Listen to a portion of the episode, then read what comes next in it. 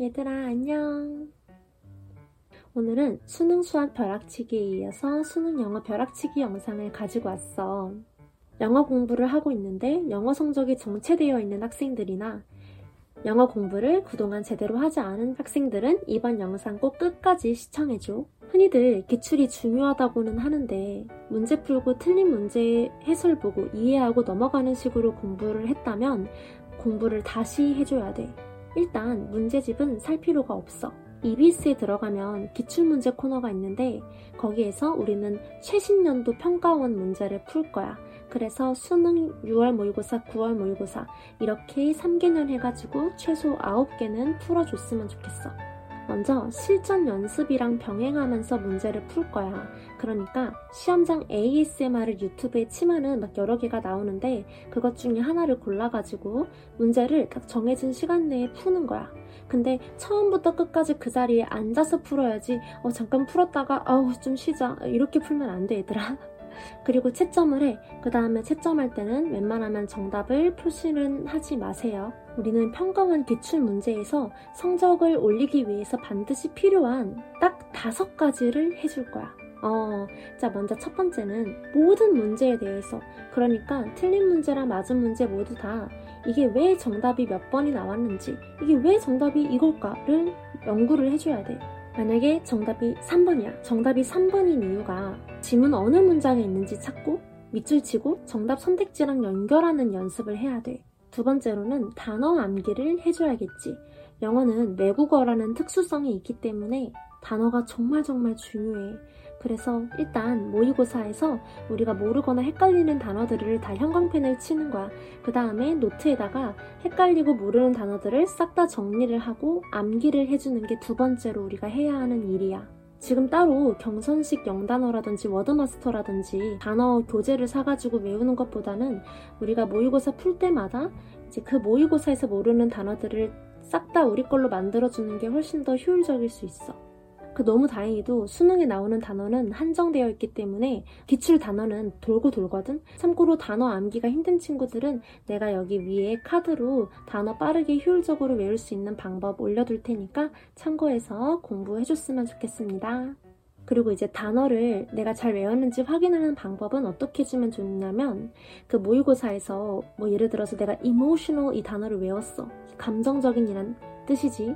그러면 이 emotional 이거를 손가락으로 짚었을 때 내가 바로바로 바로 튀어나올 수 있는가를 확인을 해주면 되겠지. 뭐 예를 들어 내가 emotional 이걸 딱 손가락으로 짚었는데 막 어, 뭐였지? 이러면 안 되는 거야. 진짜 단어 자판기 마냥 바로바로 바로 튀어나올 수 있을 정도로 연습을 해야 돼. 자, 그 다음에 세 번째로 해야 하는 부분은 우리가 한 문장 한 문장 해석 연습을 해야 돼. 이걸 하기 위해서는 해설지를 펼쳐놓고 우리가 한 문장 한 문장 따져가면서 아, 이거는 이렇게 해석이 되는 거구나를 공부를 해야겠지. 자, 그 다음으로는 네 번째.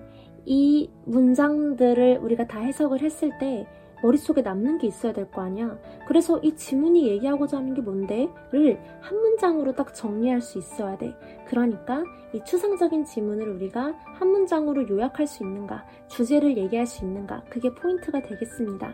이게 또 요즘 수능에서 중요한 게 요즘 수능이 되게 추상적인 지문이 많이 나오는 추세라서 우리들이 수능 문제 풀 때 당황하지 않으려면 어려운 지문 만났을 때 딱 얼음이 되지 않으려면 이 연습을 해야 되는 거야.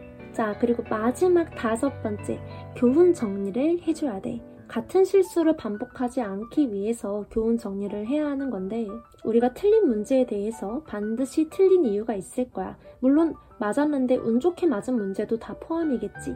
왜냐면 나를 위한 공부니까. 뭐 예를 들어서 뭐 단어를 몰라서 틀렸다라든지 아니면은 뭐 문장 해석을 못해서 틀렸다라든지 아니면 지문 근거를 제대로 못 찾았다라든지 어 이런 식으로 꼼꼼하게 기록을 해서 우리가 여러 번 읽어서 같은 실수를 반복하지 않도록 해주면 되겠습니다. 자, 얘들아, 좀 복잡했지. 그래서 좀 정리를 해줄게. 기출문제를 위해서 우리가 정리해야 하는 거는 다섯 가지라 했어. 첫 번째, 이게 왜 정답이 몇 번인가를 지문에서 근거 찾기. 두 번째는 단어 암기. 세 번째는 어려운 문장을 해석하는 거 공부하고. 네 번째는 추상적인 지문을 쉬운 말로 이해하는 거 연습해야 되고. 마지막 다섯 번째로는 내가 틀린 이유들과 교훈을 정리하는 거. 그리고 참고로 벼락치기의 핵심은 EBS가 아니라 기출문제를 공부를 해야 한다라는 거야. 그래서 혹시나 우리 친구들이 EBS 지금 공부하고 있을까봐 어, 또 올해 수능부터는 간접 연계만 있기 때문에 즉 직접 연계가 사라져서 EBS를 공부할 필요가 더더욱 없어졌어.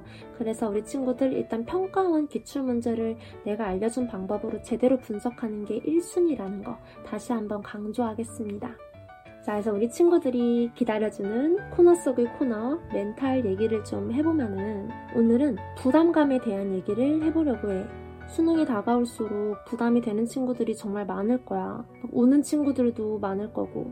우리는 물론 수능을 잘 볼 거지만 정말, 정말 그럴 일 없겠지만 만에 하나 수능을 잘 못 봐도 우리가 뭐 못난 사람이 되거나 뭐 인생이 망하거나 뭐 이런 거 아니잖아. 대학을 잘 갔다고 해서 무조건 성공하는 그런 시대도 아니고 대학을 잘 갔다고 해서 무조건 성공하는 것도 아니고 대학을 잘 못 갔다고 해서 망한 인생이 아니거든. 대학을 잘 못 갔다라는 이유로 후려치기 하거나 비난하는 사람들은 그 사람들의 문제인 거지 우리의 문제가 아닌 거야.